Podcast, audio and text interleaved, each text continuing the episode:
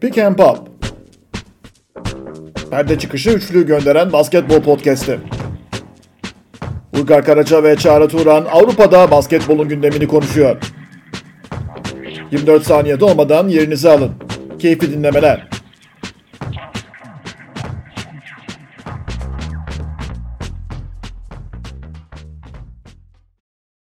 Pick and Pop hoş geldiniz. Yeni bir gündemle karşınızdayız yine Euroleague'de. Gerçekten çok önemli bir maç vardı bu hafta. Barcelona İstanbul'daydı. Anadolu Efes'e karşı Çağrı Turan ve ben Uygar Karaca. E, Efes Barcelona maçı başta olmak üzere yine Euroleague'e şöyle bir genel bakış atacağız. E, bir başka odaklanacağımız konu da özellikle Kızıldız e, savunması ve Kızıldız galibiyeti olacak herhalde. Ama öncelikle her zaman olduğu gibi yine Çağrı'ya soralım. Çağrı merhabalar nasılsın? İyiyim teşekkürler. Sen nasıl nasıl gidiyor? İyiyim ben de. Ee, Spotify özet listeni beğendin mi? Ee, bu hafta özet listelerimiz geldi biliyorsun. Ee, ben biraz görgüsüzce hepsini paylaştım. Ee, ama benim zaten yıllardır değişmeyen bir e, ana dörtlü grubum var. Yani işte LCD Sound System, ne bileyim Black Keys'tir, işte Fujiya Miyagi'dir, ondan sonra Franz Ferdinand'dır falan. Bunların arasında pek fazla kimse giremiyor. Ee, tabii Spotify beni bayağı pohpohlamış. Şu kadar dinlediniz. İşte böyle e, özelsiniz, böyle güzelsiniz falan. Ama hoşuma gitti benim ya. Ben seneye de e, sene iki listemi de merakla bekliyorum. Bilmiyorum. E, senin de hoşuna gidiyor mu böyle kişisel e, popohlamalar Spotify tarafından gelen?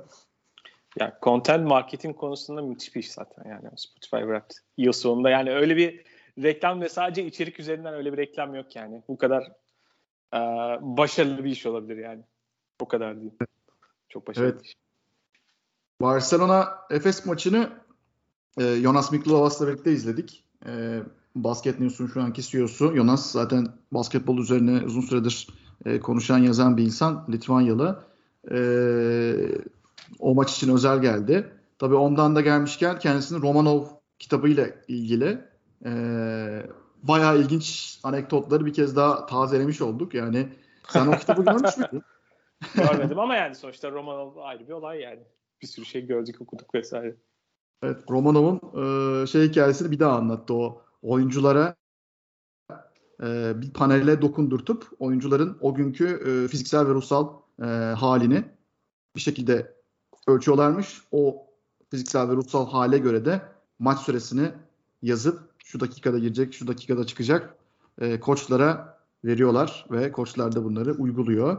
E, bunlar zaten biraz eski bir e, hikaye. Bu hikayeler ya biraz işte eski. adam adam yıllar önceden data bazlı ve gayet medikal bilime dayanan bir aslında bir model oluşturmuş yani. Bir de adam o zaman vizyonsuzlukla suçladılar. Ne kadar Evet. Evet gerçekten. Yani e, eski Sovyet'le bugünün e, ve odaklı dünyası arasında e, bir yerde. Yalnız bazı koçlar bu kurallara uymakta o kadar e, titizmiş ki ya bunun için oyuncusuna faal yaptıran hoca var, koç var yani. Ya sırf bunun için faul yap diye oyuncusunu eyvah dakikaları kaçırdık, yandık falan diye. Neyse sağ olsun Yunus kitabında anlattı o hikayeleri gene böyle biraz anlattı. Gerçekten birinci ağızdan çok daha komik geliyor kulağa. Neyse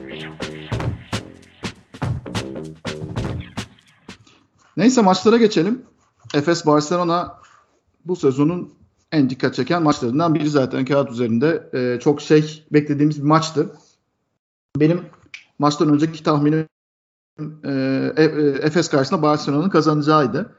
Galates ve Higgins'in olmadığı e, bir güne rağmen bence Barcelona o kadar böyle durumlara ayak uydurabilen bir yapı kurmuş durumda ki kendi kendini idare edebilen bir yapı. Aradan bir iki tane çok önemli dişliği çıkarsanız bile e, ayakta kalıyor. Stabil bir sistemde var. Hem defansta hem ofansta. E, ve karşısında bunu bir kez daha görmüş olduk.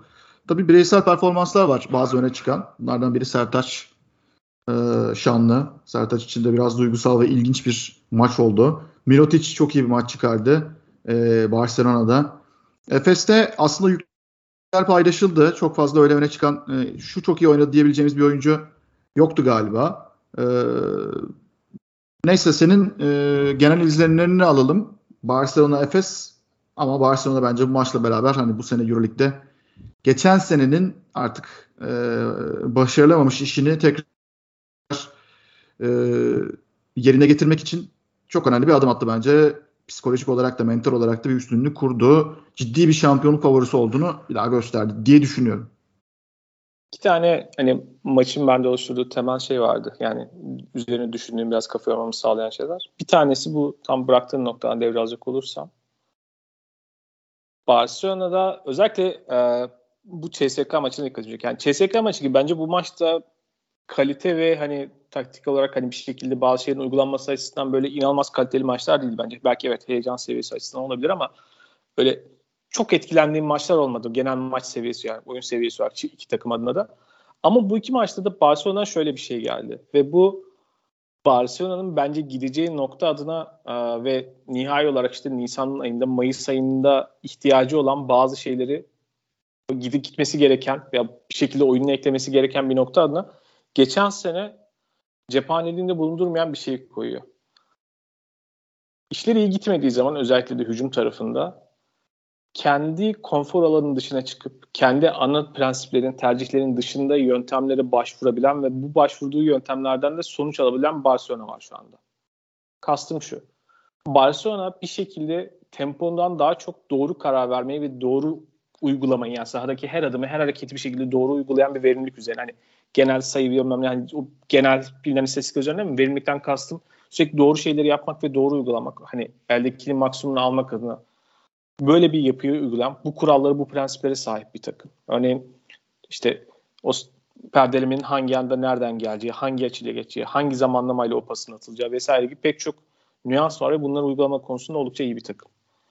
Ama bunun yetmediği veya dönemden tıkandığı noktalarda ilk CSK maçında Itudis o Barcelona'nın sürekli içeriği besleyen ve pot altından yakın 3 saniye içerisinden bitirmeyi seven oyunla oraya böyle savunma bütün kaynaklarını oraya aktarıp orada böyle agresif ikili üçlü sıkıştırmalar, pas kanallarını kapatarak oradaki dengeyi bozmuştu.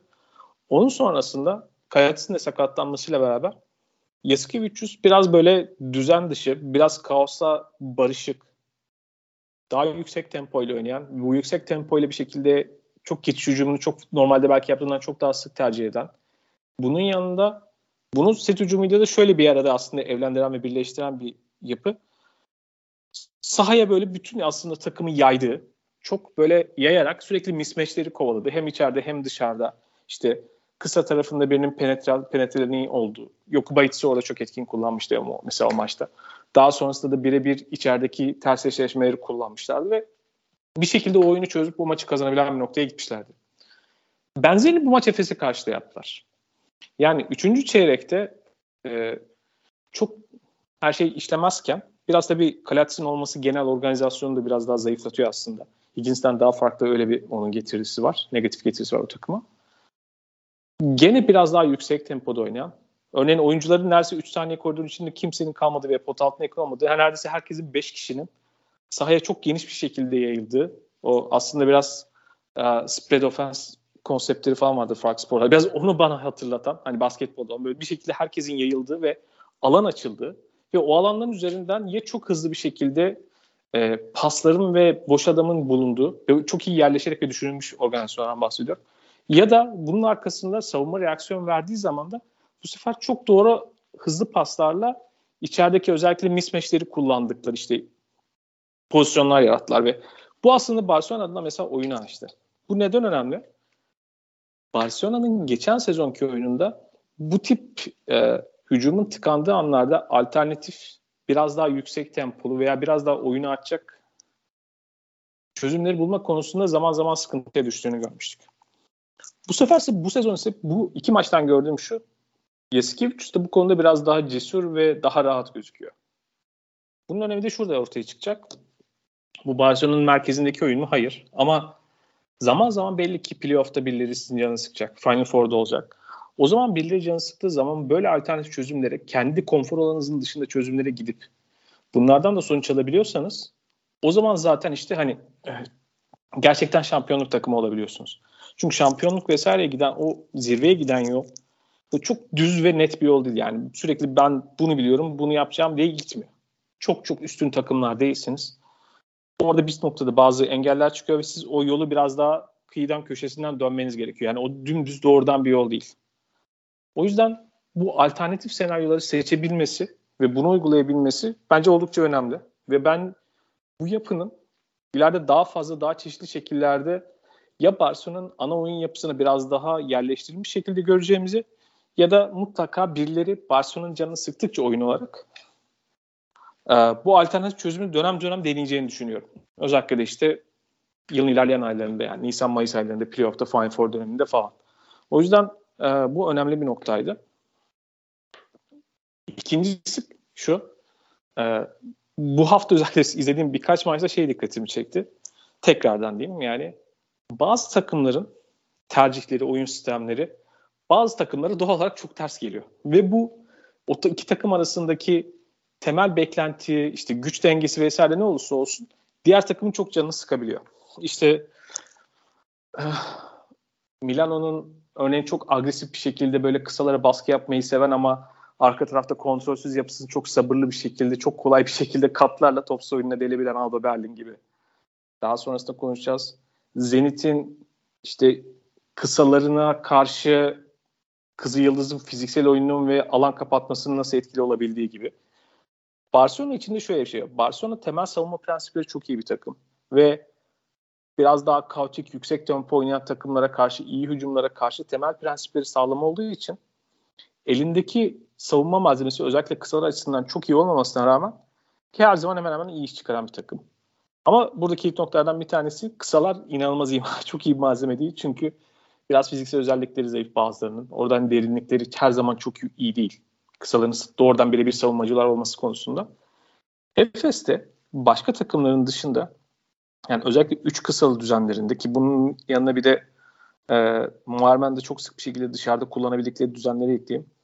Barcelona'nın fiziksel olarak daha büyük olan, daha içeride oynamak isteyen, oyun yapısını bozan, çünkü içeriye o kadar girmeye meraklı değiller. Ama dışarıda da o kadar eşleşebilecek oyuncusu olmadığı için bir şekilde oyuncular arasında e, kendi ritimlerini bulduklarında, kendi dengesini bulduklarında işte o Simon, Larkin, Misic grubu ve bazen onun etrafında işte Boboa gibi eklemelerle birlikte Barcelona'ya çok ters geliyor. Yani geçen sezonda birkaç maçta bunun örneği görülmüştü. Bu maçta da bence biraz onu gördüm. O Barcelona'ya ters bir yapı. Yani bu Barcelona'ya işte hani işte hücum oynayan, yüksek tempolu oynayan takımlardan daha başka şekilde ters geliyor ve tekrardan eğer bir eşleşmelerini görürsek ileride playoff'ta veya Final Four'da tekrar gene o açıdan çok ilginç bir eşleşme olabilir. Çünkü bu e, bence Final Four maçında da bazı şeyler çok öne çıkmıştı. O açıdan Barcelona için Efes ters bir eşleşme. Bence onu tekrar teyit etmiş olduk. Ve öte yandan e, bence Efes için olumlu hissetmek adına Barcelona kadar malzeme var. Yani onun için sebep var diyeyim. Burada sana bir top atayım. Birazdan tekrar Efes detaylı konuşuruz. Evet. Bir defa Barcelona'nın bu sene çok daha tempolu oynadığını zaten e, dökümlerde, istatistiklerde de görüyoruz. Yani daha doğrusu Barcelona aslında aynı tempoda oynuyor geçen seneye göre. Ama diğer takımlar daha yavaş oynuyor. Mesela bir Al Bahim ki e, Maccabi, Panathinaikos geçen sene çok daha yüksek tempolarda oynuyorlardı. Bu sene Barcelona e, yine 80-81 top arası bir şey kullanıyor. E, 82'ye çıkarmışlar bu haftayla beraber. Ve Monaco dışında 83'ün üzerinde zaten yok. Yani ligin genel temposu içerisinde e, nispeten hızlı kaldı Barcelona'nın oyunu. İkincisi e, ya buradan gerçekten tabii çok şey çıkartıyorlar. Yani artık erken şutlar buluyorlar. Senin bahsettiğin geçen sene hücumdaki tıkanmalar yaşandığında e, bu çok işlerine geliyor. O tempoyu arttırmak. İşte hücum bandı çıkartıyorlar bir şekilde.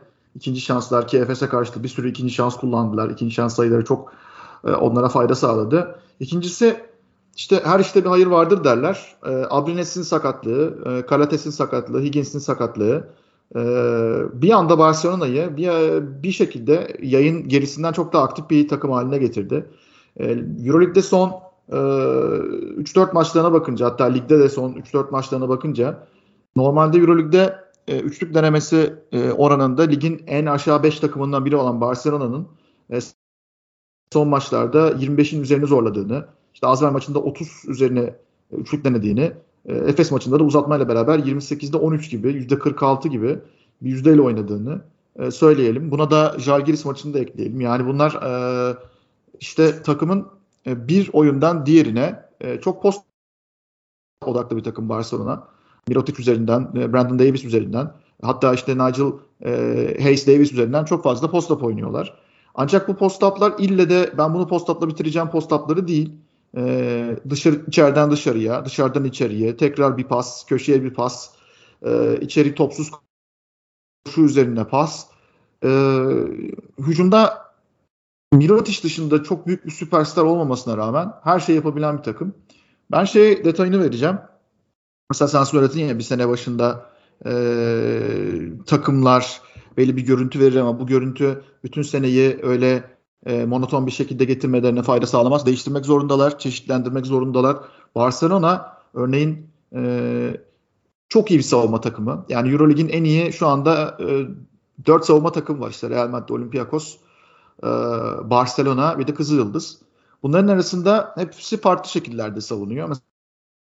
Mesela birazdan dediğim gibi konuşacağız. E, Kızılyıldız e, çok switch yapmayan bir takım. Olympiakos'ta switch üzerinden oynayan bir takım. Barcelona bunların arasında daha fazla e, switch yapmamayı tercih eden takımlardan biri ama Efes maçında örneğin e, Vasile Misic'i veya işte Shane Larkin'i birebir görevlendirmeyle durdururken e, zaman zaman switch yaptılar, zaman zaman yapmadılar. Mesela Sergio Martinez oyunda olduğu zaman e, mümkün mertebe switch yapılmadı ve Mitsic e, 25-26 sayı attı galiba e, maçta.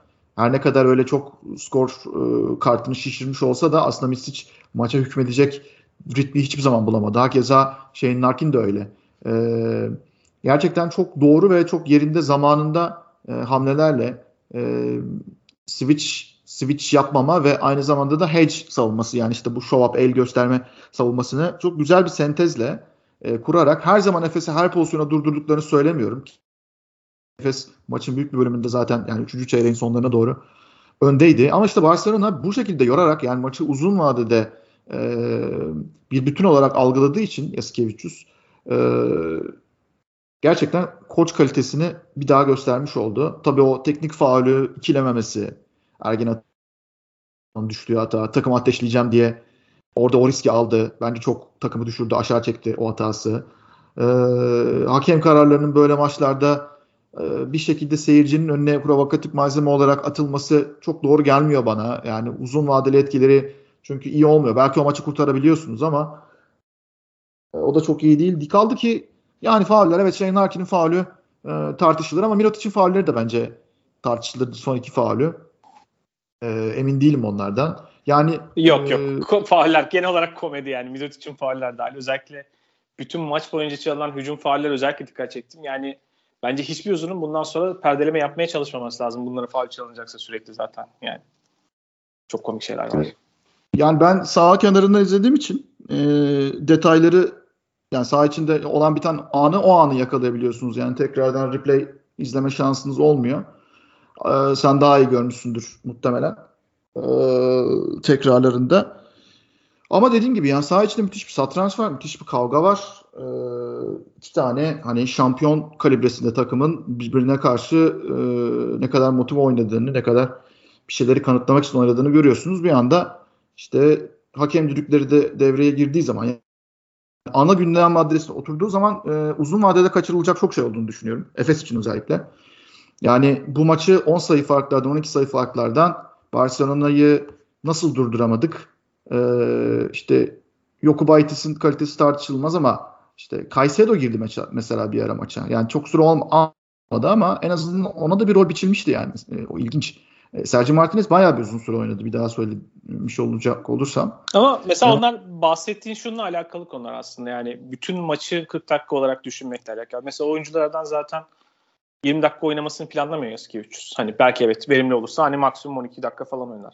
Oyuncuların girip birilerinin canını sıkması, yıpratması ve kendi takımını daha diri, kendi elindeki kadroyu daha diri tutması zaten orada. Yani o 40 dakikanın sonunda hani maçı zaten ben burada vuracağım, 20 sayını geçeceğim, koparacağım diye bekleneceği bir maç değil. Bu maçın yakın geçeceği ve maçın sonunda diri kalan takımın kazanma ihtimali daha yüksek olacağı aşikar. Yani uzun e, oyunu düşünerek yaptığı bir şey hareketler. Yani o yüzden zaten bunlar da anlam ifade ediyor. Bir koç farkı ortaya çıkıyor. Evet. E, tekrar sana sözü vereceğim ama ondan önce şeyi de söyleyeyim bu arada. Yani mesela e, uzatmada bir pozisyon oldu. Top kimden çıktı e, kararsızlığı. Ve baktım Yasuke 300 şey istiyor kenardan. Hani bakın pozisyona istiyor. O bakın deyince hakemler bakmaya karar verdi örneğin. Şimdi mesela bu resmi bir challenge değil ama aslında bir challenge'dı. Yani e, ama maçtan sonra La Monica'yı da tesadüfen gördüm. Sordum pozisyona. Challenge edebiliyor mu koçlar orada dedim. Biliyorsun bu konuda da büyük bir tarz yani kargaşa var Euroleague'de. Bu sene challenge geldi ama e, çok iyi kullanılamıyor hala şu anda. E, bir kargaşa var. Yok dedi onu Yasikevicius challenge olarak istemedi. Ben emin değildim baktım ama kenardan Yasikevicius'un presi vardı. Yani mesela onun üzerine yaptı. E, mesela bu iyi bir not değildi mesela bence hakemler için. Hani ben bunu görmek istemem. Yani faal kararları her zaman böyle gri alanlarda gelebiliyor ama görmek istemediğim şeylerden biri bu. Bir de emeklilik meselesini sordum. Hep merak ettiğim bir şey. Yıllardır emekli olacağım dedikten sonra yıllardır hakemliğe devam ediyor.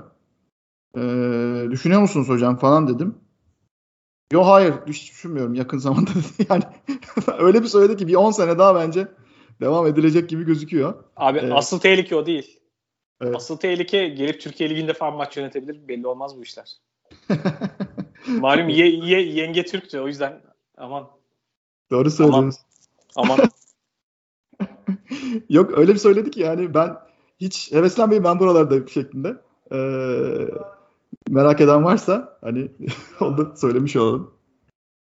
Um, şimdi biraz da Efes'ten hani konuşalım. Ee, söylemek istediğin, vermek istediğin detaylar arasında bilemiyorum ama e, ben Efes'in yani maçın sonunu getirebileceğine hiç ikna olmadım maçın içinde. Evet bazen belli parlamalar vardı. Ama taktiksel olarak hep bir adım geride bir Efes gördüğümü söyleyebilirim. Ee, tabii Singleton'ın da olmaması rotasyonda artık uzun rotasyonunda Efes'i iyice dara düşürdü ve dediğin gibi kısa üçlülere gitmek zorunda kaldılar. Ama bu kısa üçlülerin üretimi de yine çok takım ve forumdan ziyade e, bireysel seviyede kaldı. İşte üretilen asistlere baktığımızda Efes'in toplamda mesela hani en basit e, bir istatistik olarak 15 asiste gidebildiğini görüyoruz. Barcelona için aynısı 24 mesela hani çok e, belki başat bir e, noktadan girmek istedim ama Efes ne diyorsun? Yani bence Efes adına e, projeksiyon olarak gittiği nokta için açıkçası daha fazla olduğu nokta var. Bir tanesi şu, bu Barcelona'nın ters gelme noktası demiştim. Barcelona'nın onlara karşı hazırladığı bazı şeylere karşı Efes'in cebinde bazı kontrol yumruklar var. Ve zaman zaman bunu çıkardılar. Yani Barcelona'nın işte bazı sevdiği topa baskı alanları, bazı e, savunma şemalarına karşı hazırlıklar vardı. Ona göre topsuz oyuncudan gelen katlar, bazı şeyleri ona göre boş oyuncuyu bulmalar falan. Birkaç pozisyonda mesela bunun örneklerini gördük. Yani o yüzden Efes e, sadece işte kısalarıma vereyim onlar birebirine oynasın ötesinde bir şeyler daha gösterdi. Bence o güzeldi. Öte yandan bir şekilde şu an tabii istatistik olarak rakam olarak çok yansımadığını farkındayım ama bence Petrusev'i daha fazla kullanmak konusunda bir adım atılmış durumda. Yani e, savunma olarak ideal olmayacak o kesin. Ama Efes'in oraya koyduğu 5 numaranın e, hücumda bir faktör olmasına ihtiyaç var. Takımın tüm geri kalan oyununun açılması için. Yani işte Plyson'u şu an belli ölçüde yapıyor. Sadece şut atarak değil pas oyununda bir şekilde onu çok hızlı bir şekilde akmasını sağlayarak. Brian Nelson'ın orada sıkıntılı, o çalışmıyor. Ee, işte geçen sene Sertaç'ın olması o yüzden önemliydi. Petruşev'le şu ana kadar çalışmadığı için o bir sıkıntı olmadı. Mesela Petruşev'i bir şekilde hareketli olarak topla buluşturarak bir tehdit olarak kullanma yolunda adımlar var. Bence orasında o konuda iyi bir adım var. Onlar çalıştığı zaman geri kalan bir sürü parça çalışıyor ve tabii Chris Singleton bir tehdit olduğu için onun olmaması bu maç üzerinde daha fazla etkiledi. O yüzden Efes'in oradaki uzun konusundaki derinliği bir sıkıntı. Bu öne çıkıyor. Ama pek çok açıdan yani e, yani Aynatan şey de haklıydı. E, bir sürü şut kaçırdık vesaire falan. Yani Efes evet daha fazla yüksek yüzeyli bir şekilde o şutları atıp maçı çok daha erken belki bitecek noktaya da getirebilir. Yani. O açıdan Efes için o kadar negatif değilim. E, sadece şu var. E, Barcelona'ya karşı oynarken belli şeyleri yapması gerekiyor Efes'in ve bunda daha ısrarcı olması gerekiyor. Örneğin son çeyrekteki o panik ve gereksiz acele şutlar zaten aslında. Yani Barcelona'nın savunmasıyla çoğu alakalı değil o kadar. Yani o şutlar. O Efes'in o kadar az sayıda kalması. Yani Efes biraz kendisi gereksiz panik yapıp acele ettiği için de öyle oldu. Şimdi o durumlarda biraz daha sakin davranabilseler çok değişir. Örnek verelim. maçın özellikle ilk yarısında mesela Larkin'in daha içeriye daha e, ısrarcı bir şekilde penetre ederek yani bir şekilde Barcelona hücumunun dengesini bozduğunu gördük ve Barcelona hücumunun gerçekten dengesini bozmak için bir şekilde evet yani işte pick and roll'ler onun üzerinden topun paylaşımı, paslaşmalar falan onlar çok işe yaramıyor. Yani en etkili yöntem o değil. Doğrudan çok agresif bir şekilde, dikey bir şekilde, hızlı bir şekilde potaya giden oyuncular onların düzenini daha çok bozuyor. Ki Euroleague finalinde gördük. Hem Mitsic hem Larkin bunu yaparak doğrudan belki sayı almasalar bile o savunmaya çok faal aldırıp çok yıprattılar. Şimdi bu maçta onu Efes biraz çok ısrarcı olmadı. Yani parça parça uyguladı. Onu daha ısrarcı bir şekilde uyguladığın zaman biraz o duvarı bir şekilde vura vura vura bir noktada deliyorsunuz. Onu maçın başından itibaren istikrarlı uygulamak gerekiyor. O yüzden hani normal sezon maçı çok şey değil ama muhtemelen daha kritik yerler değişirse Efes onda konuda biraz daha ısrarcı olabilir gibi geliyor. O yüzden onu yapıp yapmaları bence Efes adına e, geri kalan bir sürü şeyi rengi değiştirebilecek bir olay. Ama temelde şudur tabii. Efes doğruyu yapmak konusunda çok ısrarcı bir takımı genel olarak değil. O yüzden pek çok maçı bazen yakın maçları kaybediyor. Bu da onlardan bir tanesiydi aslında. Evet, James Anderson dönüşü e, bundan sonrası için önemli olacak. Gerçi çok uzun süre alamadı. E, dönüş maçında zorlu bir maçla da dönmek durumunda kalmıştı. Simon'un 7'de 2 atmış olması o ritme girmelerini tabii engelleyen faktörlerden biri oldu. E, gibi gibi faktörler var. Petrushev konusunda tabii katılmakla birlikte Petrushev'in e, oyun rolünün bu kadar daraltılmış şekilde görülmesi beni çok ikna etmiyor. Petrushev çok daha fazla şeyler yapabilecek bir oyuncu. Toplu ya da topsuz ama çok kısıtlı bir rolde oynuyor. Yani işte Dunstan'ı e, nasıl oynatmaya çalışıyorlarsa onu da öyle oynatmaya çalışıyorlar. Ya yani Petrushev'den bence bir Sertaç bile çıkabilir. E, Sertaç'ın nasıl fark yaratan bir faktör olduğunu hani Barcelona formasıyla bir kez daha görmüş olduk. Hatta üçlükler için söylemiyorum ama e, gerçekten kolay bir maç değildi onun içinde. Seyirci önünde. E, Fenerbahçe maçı içinde yani orada maç oynadığı maç içinde biraz sakatlığım vardı. Ondan dolayı o kadar etkili olamadım dedi ama gerçekten takıma alıştığı sürece yani alışmaya devam ettiğini e, artık iyiden iyiye gösteriyor ve e, Efes'in e, Larkin ve Misic için çok önemli olan şeyi nedir? E, sağ içi yerleşimi yani hücum yerleşimi. Petrushev'i oralarda e, çok daha farklı şeyler yaparken görebiliriz aslında. Alan açarken. Yani slash cutlarla savunmayı yararken e, çok görebiliriz ama kısıtlı kalıyor e, rolü dediğin gibi. Orada daha geliştirilecek çok alan var yani. Peki e, Efes Barcelona maçını burada noktalıyoruz. Bir başka son bir şey savunmalı ee, tabii. E, bu Barcelona'dan bahsettiğimiz hani oyunu çeşitlendirme ve farklılaşma konusu. Mesela son haftalarda Lapovic'in çok daha takıma entegre olduğunu görüyoruz. Ve Yasikevicius da bundan çok mutlu bir şekilde bahsediyor. Şimdi Laprovitola sezon başında gelirken örneğin bahsettiği bir şey vardı Yasikevicius. Hani bizim sahibi olduğumuzdan daha farklı profilde bir oyuncu diye. Ve aslında bir şekilde geçen seneden bazı dersler alıp biraz daha takımın oyunu çeşitlendirmek yönünde Jokubaitis'le beraber bir hamle olduğunu doğruluyor. Yani bir şekilde onu daha fazla entegre etmesi ve ondan daha fazla verim alması ki o da Badalona'dakine yakın rahatlıkta en azından. Yani tabii o kadar etkili performans demiyorum ama daha parça parça ama ona daha rahat bir görüntüde yani ona benzer bir şekilde yani vücut dili tarzı oyun oynarkenki rahatlığı onu gösteriyor. Bu bence bir Barcelona için yani olumlu göstergelerden ama bunun nasıl bir ana planın parçası olduğuna dair bence iyi bir işaret.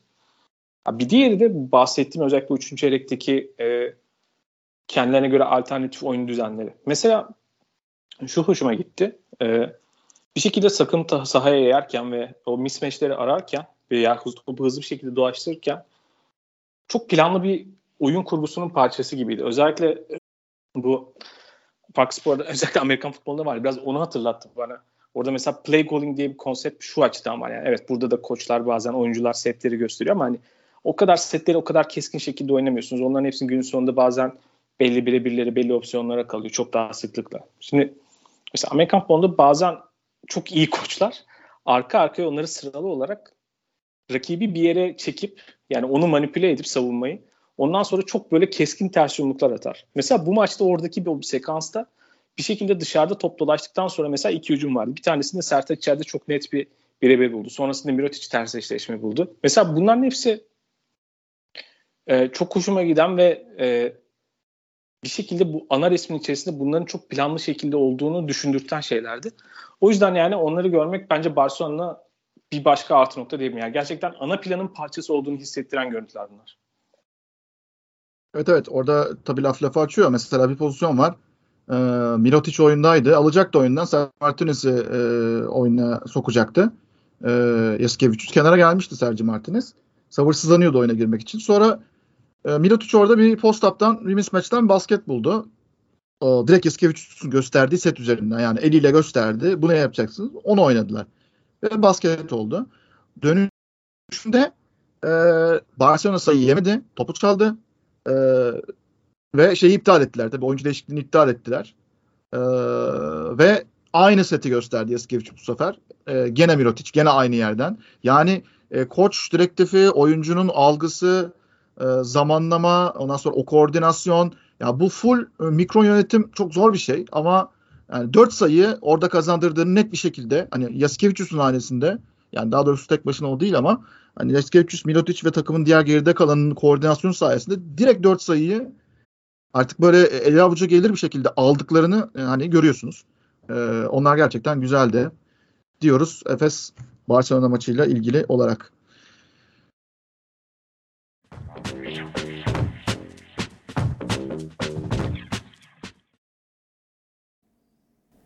Evet bu haftanın bizim için bir diğer önemli karşılaşması Fenerbahçe Beko Monaco maçıydı. Tabii bu maçı çok enine boyuna değerlendirmeyeceğiz bu hafta. Yani daha doğrusu Fenerbahçe'nin macerasını e, sonraki hafta belki biraz daha detaylı konuşuruz. Bu hafta bir nefes alma maçıydı açıkçası. E, Sasha Djordjevic ve Fenerbahçe için iç sahada Monaco'ya karşı birazcık kazanılması gereken bir maçtı. E, aksi takdirde zaten artık Sasha Djordjevic için çok daha baskı boyutu büyüyecekti. Fenerbahçe için yol ayrımına gelme süresi, süreci ya da e, hızlanacaktı belki de. Monaco şu an çok dağınık bir durumda. Gerçekten e, e, Mike James'in durumu yine çok huzurlu gözükmüyor Mike James. Onun dışında takımdaki diğer parçaların e, uyumsuzluğu iyice göze batmaya başladı. Mesela Dwayne Bacon bu maça gelmedi. Neden olduğunu bilmiyoruz. E, sakatlığı var diye düşünüyorum ama e, oynasa bile oynadığı zamanda takımdan çok kopuk bir görüntü çıkartıyor.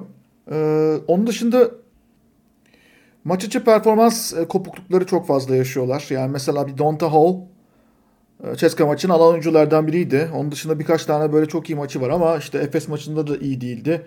E, Fenerbahçe'ye karşı da çok iyi değildi ki gerçekten fiziksel olarak büyük bir güç çember altında. Mike James e, Mike James'liklerini yaptı yine kendi başına. Maçı almaya kalktı. 31 sayıya kadar da geldi yani. Bu sezonki en iyi maçını oynadı ama en sonunda o da pes etmek zorunda kaldı. Çünkü bunu bir büyük takım eforu şeklinde dönüştüremedi. Yakuba Ouattara Monaco'nun en çekirdek kadrosunun kalan herhalde tek üyesi bu takımda oynayan. Düzenli olarak oynayabilen en azından. Ouattara da kendince bir şeyler yapmaya çalıştı özellikle savunmada ama takımın sınırları e, belli. Fenerbahçe Beko'ya karşı da görüldü. O savunmaları gerçekten kötü. Fenerbahçe Beko'da bir kazanım olarak bu karşılaşmada benim görebildiğim şey e, nasıl hızlı oynayabilecekleri ve nasıl kolay sayı atabilecekleri bir beşi e, keşfetmeleri oldu.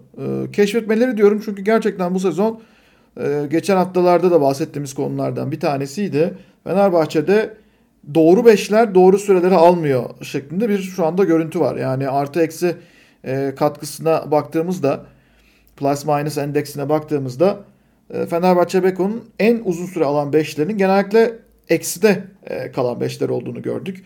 Fenerbahçe Beko kırılmayı bu karşılaşmada şöyle bir beşle yakaladı. Dekolo, e, Pierre Henry, 1-2 numaralarda onlar vardı.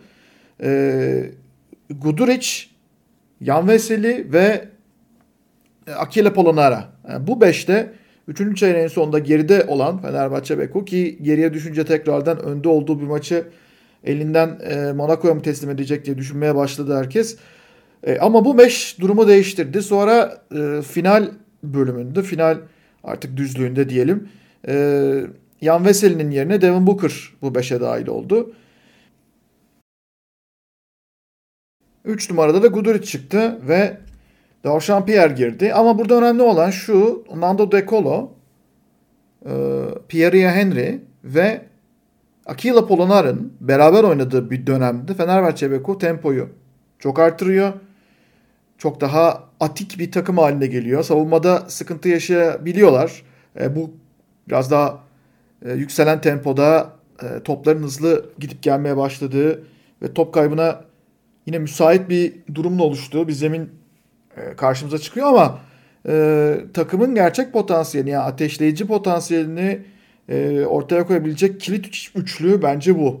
Ve bu üçlüden daha fazla faydalanması gerektiğini e, Djordjevic belki görmüştür bu maçta. Gerçi maçtan sonra da yani duruma göre, gidişata göre hamle yapıyoruz. Tabii ki e, doğru beşler veya işte e, belli beşleri daha fazla oynatmak gibi düşüncem yok. Monaco çok uzun e, süre bize çok yoğun baskı uyguladı guardlar üzerine. Ben de o yüzden o şekilde 3 kısa kullanma yoluna gitmiştim e, dedi. Yani maçına göre böyle bir hamle yaptım e, demeye getirdi. Ama her şeye rağmen iyi bir galibiyet olduğunu söylemek lazım. Çünkü artık Fenerbahçe Beko gerçekten kaybetmeye çok alışmaya başlamıştı. Bu e, her zaman çok iyi bir şey değil. Yan Veseli her zamanki gibi iyi bir maç oynadı. Bu sene geçen seneki seviyesinden biraz geride olsa da yine e, takımın lideri olarak ve hastaydı e, birkaç gün ciddi bir rahatsızlığı olmasına rağmen antrenman yapamamasına rağmen saha içinde yine enerjikliğini gösterdi. 4 maçlık yenilgi serisinde son vermiş oldu. Fenerbahçe Veko e, bu şekilde. E, şimdi artık kalan maçlarına baktığımızda bu devre arasında kadar Zenit'le St. Petersburg'da bir maç var. Sonrasında Maccabi ve Baskonya maçları var. Burası çok kritik. Burada Fenerbahçe Beko 3 galibiyete falan gidebilirse tekrardan kendini e, oryante edebilir ilk 8'e doğru giden yolda. E, hesapları daha da karıştırabilir. Ama yani bu iki iç saha maçını özellikle çok iyi kullanmak gerekecek. Bakalım neler olacak önümüzdeki iki haftalık süreçte. Dediğim gibi zaman zaman Efes zaman zaman Fenerbahçe odaklanmaları yapıyoruz. Bu hafta biraz Efes Barcelona'dan dolayı e, o tarafa ağırlık vermiş olduk. Şimdi e, haftanın yine özellikle savunma performansıyla öne çıkan bir başka maçı belki çok e, dinleyicilerimizin radarına girmemiş bir maç olabilir ama Kızıl Yıldız e, yine müthiş bir savunma galibiyeti elde etti. Zaten biraz evvel de söyledim. Euroleague'in şu anda en iyi 4 savunma takımından biri bence. Yani çok istatistiklere takılmayalım ama yani Barcelona'nın arkasında e, bence ligin en iyi ikinci savunma takımı anda. Hani sadece birebir istatistiklere bakacak olursak. E, Kızıl Yıldız'ın tabii hücumdaki problemleri onların başına dert açıyor ama savunma takımına baktığımız zaman bu sorunların e, çok belirli ölçülerde hafifletilebildiğini e, görüyoruz. Bunu nasıl yapıyorlar bilmiyorum. Yani savunma üzerinden e, bu maç kontrolünü kuruyorlar. Gerçekten e, alkışlanacak bir tabloları var. Branko Lazic benim yıllardır çok beğendiğim. Herkesin de herhalde e, Euroleague'in çok ilgilisinin en kült karakterler arasında gördüğü bir figür. E, Branko Lazic'in üzerinden kaç sayı atıldığına baktım bu sezon Euroleague'de. 2 veya 3'tü e, Çağrı. Yani gerçekten birebir de geçmesi çok zor bir oyuncu. Üzerinden sayı atması çok zor bir oyuncu. E, takım kaptanı kimliğini her zaman yansıtan bir savaşçı. Ogyen Kuzmic çok sakatlıklar yaşadı, çok problemler yaşadı ama e, sadece boyuyla yani fiziğiyle değil aynı zamanda savunmada pozisyon almasıyla da bence bu sene büyük bir fark yaratıyor çember korumasında. E, Kuzmic için öyle bir detay, öyle bir paragraf açmak isterim. E, bir rehabilitasyon merkezi gibi gözüküyorlar. Yani zirvesin e, dönüşü, ne bileyim işte Nate Walters e, kariyerinde gidebileceği yerleri bence tam olarak görememiş bir oyuncu. Aaron White hatta sonradan gelen Stefan Markovic ki şu aralar çok iyi oynamıyor. Henüz alışamadı takıma. Tüm bu parçaları düşündüğümüzde gerçek bir e, rehabilitasyon merkezi Kızıldız bence. Hatta koçu da e, Radonjic ile düşündüğümüzde. Ama şu anda e, Euroleague'in en özel savunmalarından birine sahip. Çok switch yapmıyorlar. Olympiakos'un tersine biraz evvel bahsettim. Switch üzerinden değil. E, birebir de pick and roll'leri rakipleri kovalamak yani yukarıdan pick and roll'ü korumak üzerine kuran e, agresif bir takım. Deplasmanda kimsenin oynamak istemeyeceği bir takım. Senin Kız Yıldız e, Zenit maçına dair ya da Kız Yıldız genel notların nelerdir? E, maçı üzerinde yani ben maçı daha sonra tekrardan söyleyeyim. Skoru görünce falan bu kadar düşük bir skoru görünce yani nasıl bir maç olmuş diye böyle ekstra merak ettim. Ee, zaten izlemek istediğim maçtı ama şöyle bir konu var. Pascual sisteminde bir şekilde e, hani belki çok yüksek tempoda her şey oynanmıyor ama çok keskin kalıplar içerisinde çok böyle net detayları belirlenmiş işte paslar, katlar vesaire hani bunların nereden nereye gideceği, kimin nasıl hareket edeceği şeklinde çok detaylı ve aslında temelde iyi planlanmış yapılar var. Bir, burada özellikle e, kısalara yapılan baskıyla beraber yani tüm kısalara yapılan baskıyla beraber o ritmi bir kere bozmuşlar bu maçta. Yani onları bir rahatsız eden, fiziksel olarak onları rahatsız eden bir takım var. Ve bu bence Stefan Marko için gelmesi de çok iyi bir etki olmuş orada. Çünkü geri kalan parçanın ötesinde direkt olarak zaten savunmacı olarak inanılmaz yıpratıcı bir savunmacı daha eklenmiş oldu resmin içerisinde. O önemli bir parça. Öte yandan yine Xavi Pascal sisteminin merkez e, prensiplerinden bir tanesi diyeyim. Konseptlerinden diyeyim daha doğrusu. Özellikle foul line'a gelen bir tane tercihen uzun oyuncu üzerinden ama bazen işte 3 numaralar falan da kullanarak onun orada hem şut hem pas hem de penetre tehditi üzerinden böyle oyunu bir sürü şeyi açan bir savunmanın bütün o kendi alan ya paylaşımını falan böyle biraz dağıtan bir yapı vardır. Mesela özellikle oraya gelecek pasları ve oraya devrilecek oyuncuların açısını bozarak orada ekstra baskı yaparak kapatarak yani Zenit'i bayağı bir bozmuşlar. Ve bunları yapabilmek için hani hem iyi savunma prensiplerine sahip olmanız lazım hem de gerçekten sahada 5 kişi de topa bakarak, topsuz oyunculara da bakarak örneğin çok farkındalığı yüksek ve iyi bir savunma performansı vardı. Bu farklı maçlarda da yani zaman zaman e, dikkatimi çekmişti ama mesela bu maçta böyle ekstra bir performans. Yani Zenit deplasmanda 60 sayının altı tutmak kolay bir şey değil. Çok ciddi bir başarı bir kere. Onu söylemek lazım. Ve e, yani onun dışında başka detaylar da olmakla beraber yani iyi coaching'in faktörün olduğu bir takım olduğu çok öne çıkıyor Kızıldız'da ki Radonjic benim çok beğendiğim bir koçtur. Yani bence Bayern'de günah keçisi ilan edilmişti. Daha eski dönemlerde Buduknos'ta yani o kadrodan o oyun performansını almak sanırım Euro Cup çeyrek finalleri falan olması lazım. Yani inanılmaz işler yapmıştı bence. O yüzden çok çok iyi bir koç. Bence Kızıldız'a da iyi işler çıkarmıştı. Yani sonuçta Euroleague Playoff oynadılar bir kere. O yüzden e, hakkının yeterince hala verilmediğini düşündüğüm bir koçtur. E, bir şekilde hani e, biraz atletizm sıkıntıları var bence. Ama ucundan kıyısından playoff'a kapa atabilecek potansiyel takımlardan bir tanesi olduğunu düşünüyorum. Ekstra bir parantez. Ee, yani Nikola Kalin için evet yani maçın içerisinde istatistiklere yansıyan çok fazla değerli şey var. Ama gerçekten istatistikle ölçemediğiniz onun ötesinde maçın kader anlarında, kritik anlarında yani neredeyse her maç bir 10 sayıyı bir taraftan öbür tarafa çekiyor. İnanılmaz bir hak yani. Hem hücumda hem savunmada takımın IQ'sunu herhalde bir 20 puan yükseltiyor da. Bir de böyle o kadar çok yaptığı ince iş, ince detay falan var. Yine hayranlıkla izledim yani. Çok çok özel bir oyuncu. Ee, Euroleague'deki yani şampiyon kadar takımlardan bir tanesinin kadrosunun da olmamasını hala anlayamıyorum ben yani. Bu maddi şeylerle açıklanabilecek bir durum değil. Yani mantıksız bence. Orada Kalinic herhalde biraz e, hatır gönüle kızıldızı çekmiş olabilirler diye düşünüyorum yani hani yuvana dön e, burada bir başka proje başlatalım. Bak burada tekrar toparlamaya çalışıyoruz işleri falan diye. Yani belki kendisi Belgrad'a dönmek istemiştir. E, Valencia'dan. O var. Ama gerçekten yani Luke Sigma ile birlikte herhalde işte 4 numaradan veya 3-4 numaradan o katkıyı, o liderliği gösteren e, en başat oyunculardan biri şu anda Euroleague'de. Veseli bir ara çok yapıyordu bunu e, Fenerbahçe'de. Bu sene o kadar yapamıyor. Ama evet yani Kalinic konusunda katılıyorum. E, dedim ya yani biraz rehabilitasyon merkezi gibi e, Kalinic işte çok olgunlaştırdı oyununu. Zaten son yıllarda oyun aklını çok olgunlaştırdığından epey bahsederiz. Ama ayrı bir seviyeye çekmiş durumda takımdaki e, sorumluluğunda gayet bilincinde olarak. E, şu detayları vermek lazım. Tabii Kızıldız'ın bu sene Euroleague'de kazandığı maçlara bakacak olursak e, azımsanacak bir galibiyet sayısına ulaşmadılar. Az ve Panathinaikos galibiyetleri var. Jalgiris Maccabi yendiler ve işte Zenit galibiyeti. E, yani bu 5 galibiyeti alırken ulaştıkları e, üçlük yüzdesi e, atabildikleri üçlük e, oranı yüzde 27. Yani bu üçlük oranıyla pek birlikte pek fazla maç kazanamazsınız gerçekten. Dediğin gibi fiziksel e, zorlamalara rağmen yani fiziksel olarak rakipleriyle eşleşme problemi yaşamalarına rağmen ve e, yani çok şutör bir takım olmamalarına rağmen hani kimi takım vardır e, sadece savunma yapar bir de dışarıdan tehdit üretir. O şekilde e, maçlarının bir kısmını kazanır. Yani onlar gibi de değiller.